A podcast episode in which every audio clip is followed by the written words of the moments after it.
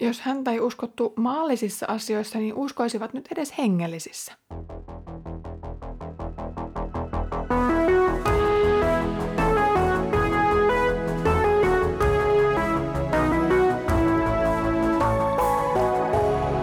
Kirjoitusten pauloissa. Lämpimästi tervetuloa mukaan Kirjoitusten pauloissa podcastiin. Olen Iida Halme Etelä-Saimaan kansanlähetyksestä – ja luen sinun kanssasi apostolien tekoja. Viimeksi kuulimme Paavalin puolustautuvan kuninkaan edessä. Samalla hän todisti siitä, kuinka Jeesus oli kutsunut hänet vainoajasta puolesta puhujakseen. Paavali jopa rohkeni tarjota samaa vaihtoehtoa itselleen kuninkaalle, johon kuningas Agrippa totesi, vähälläpä luulet tekeväsi minusta kristityn. Oli kuitenkin väistämätöntä, että Paavali joutuisi Roomaan asti – joka onkin apostolien teoissa ne maan ääret, jotka ehditään saavuttaa. Tällä kerralla luen luvusta 27 pitkähkön kuvauksen tämän merimatkan alkuosasta. Kun oli päätetty, että lähtisimme meritse Italiaan, Paavali ja muutamat muut vangit annettiin Juliuksen, keisarillisen sotaväen sadanpäällikön valvontaan. Astuimme Adramyttionilaiseen laivaan – jonka määrä oli purjehtia Aasian satamiin, ja lähdimme merelle. Mukanamme oli myös makedonialainen Aristarkos, joka oli kotoisin Tessalonikasta. Seuraavana päivänä saavuimme Sidoniin, ja Julius, joka kohteli Paavalia hyvin, antoi hänen käydä ystävien luona hoitoa saamassa. Lähdettyämme sieltä merelle purjehdimme vastatuulen takia Kyproksen suojaan. Jatkoimme sitten matkaamme Kilikian ja Pamfylian edustalla olevan merenselän yli ja laskimme maihin Lyykkian myyrässä. Sieltä sadanpäällikkö löysi aleksandrialaisen laivan, joka oli lähdössä Italiaan ja siirsi meidät siihen. Useiden päivien ajan purjehduksemme sitten edistyi hitaasti ja vain vaivoin pääsimme Kniidoksen kohdalle. Tuuli esti meitä jatkamasta aikomaamme suuntaan ja niin purjehdimme Salmonen niemen ohi Kreetan suojaan. Etenimme vaivalloisesti saaren rannikkoa seuraten ja saavuimme sitten paikkaan, jonka nimi on Hyvät satamat. Se on lähellä Lasajan kaupunkia. Olimme olleet matkalla jo pitkän aikaa. Paastopäiväkin oli ohitse ja merenkulku alkoi olla vaarallista. Paavali varoitti toisia. Miehet, minä tiedän, että purjehduksestamme tulee työläs ja vaarallinen. Siinä ei ole vaarassa vain lastia laiva, vaan myös oma henkemme.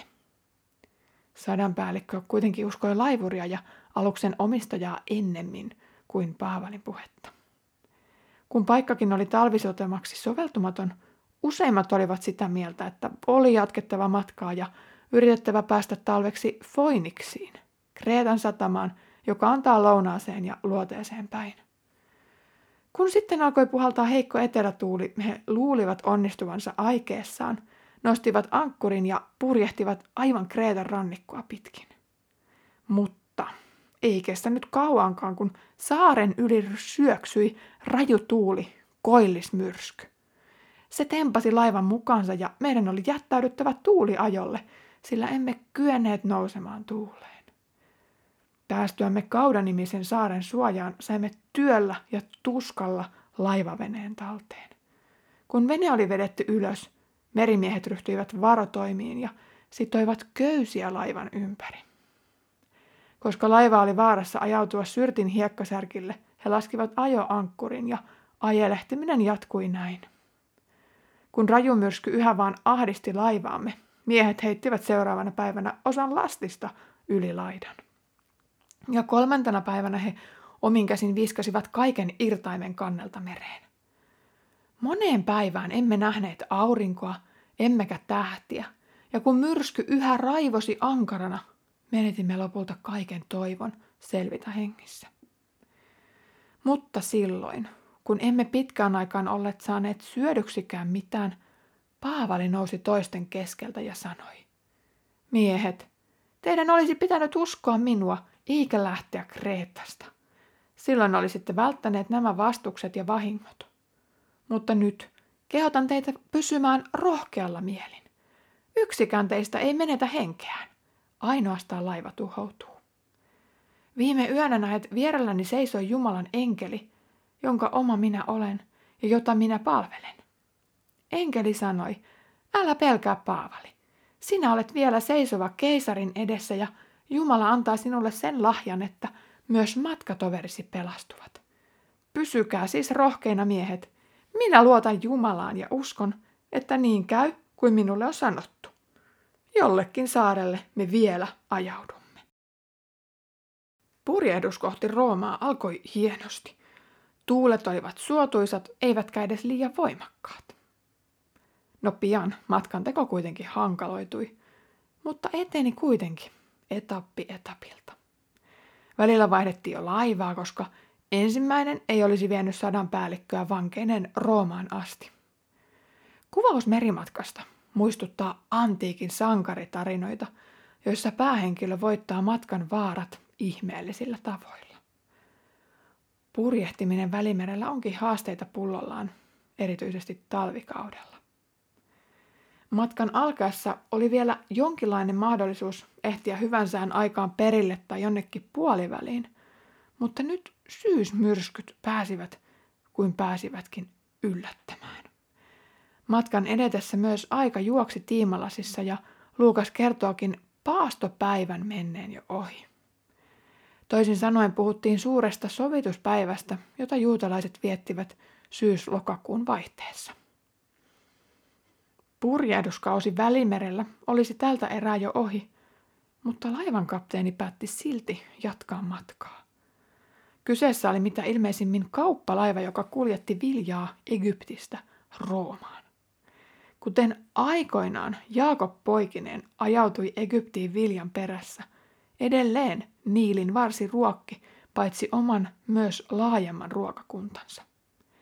Egypti toimikin Rooman valtakunnalle vilja-aittana.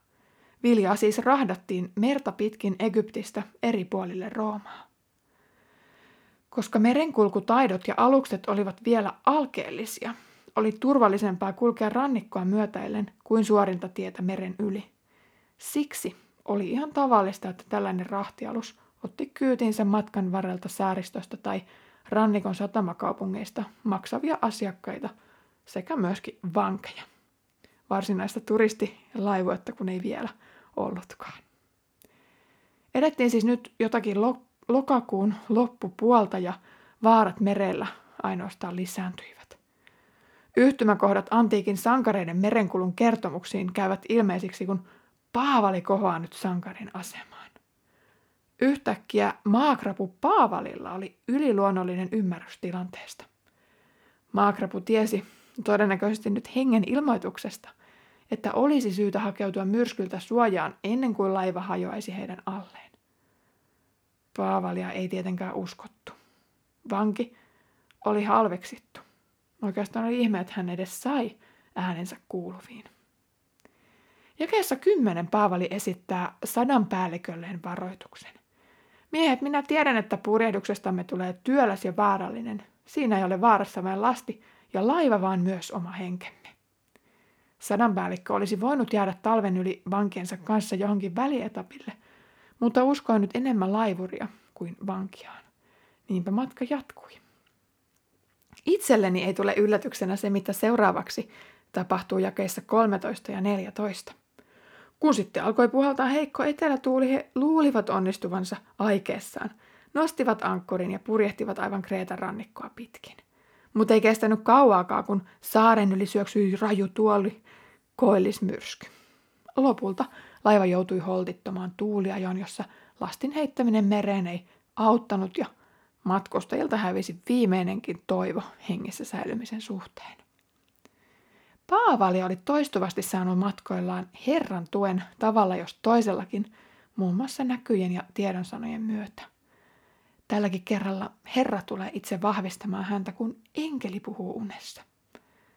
Ja nyt hän, Jumalan apostolina, lähettilään, saa tuoda saman rohkaisun sanan kaikille laivassa olijoille, kun jakeessa 24 Paavali kertoo, mitä oli kuullut. Älä pelkää Paavali, sinä olet seisova keisarin edessä, ja Jumala antaa sinulle sen lahjan, että myös matkatoverisi pelastuvat.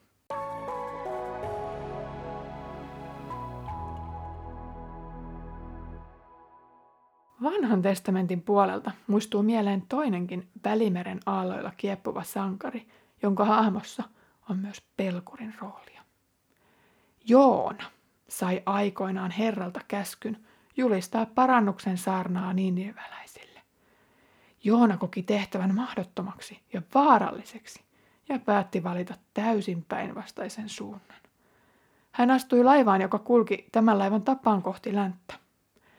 Joonan ja Paavalin hahmoissa on siis paljon samankaltaisuutta. No toki heitä erottaa se fakta, että Joonan kutsumus oli tuossa vaiheessa kulkea itään, kun taas Paavalin kutsumus vei kohti länttä. Siksi Joona joutui jättäytymään laivansa kyydistä pois, mutta Paavali pysyi laivansa matkassa. Molemmat kohtasivat merimatkalla yllättäviä ja yliluonnollisia vaaroja. Samoin he molemmat pelastuivat ihmeen kautta näistä henkeä uhkaavista tilanteista. Kiitos kun kuuntelit tänään podcastia. Oli kutkuttavaa jakaa kanssasi tämä merimatkan alkuosa, joka oikeastaan vasta ennakoi niitä vaaroja, joita Paavali tulisi kohta kohtaamaan. Seuraavassa jaksossa ollaankin kasvokkain kuoleman kanssa ja niitä odottaessa Herramme Jeesuksen Kristuksen armo, Isä Jumalan rakkaus ja Pyhän Hengen osallisuus olkoon meidän kaikkien kanssa.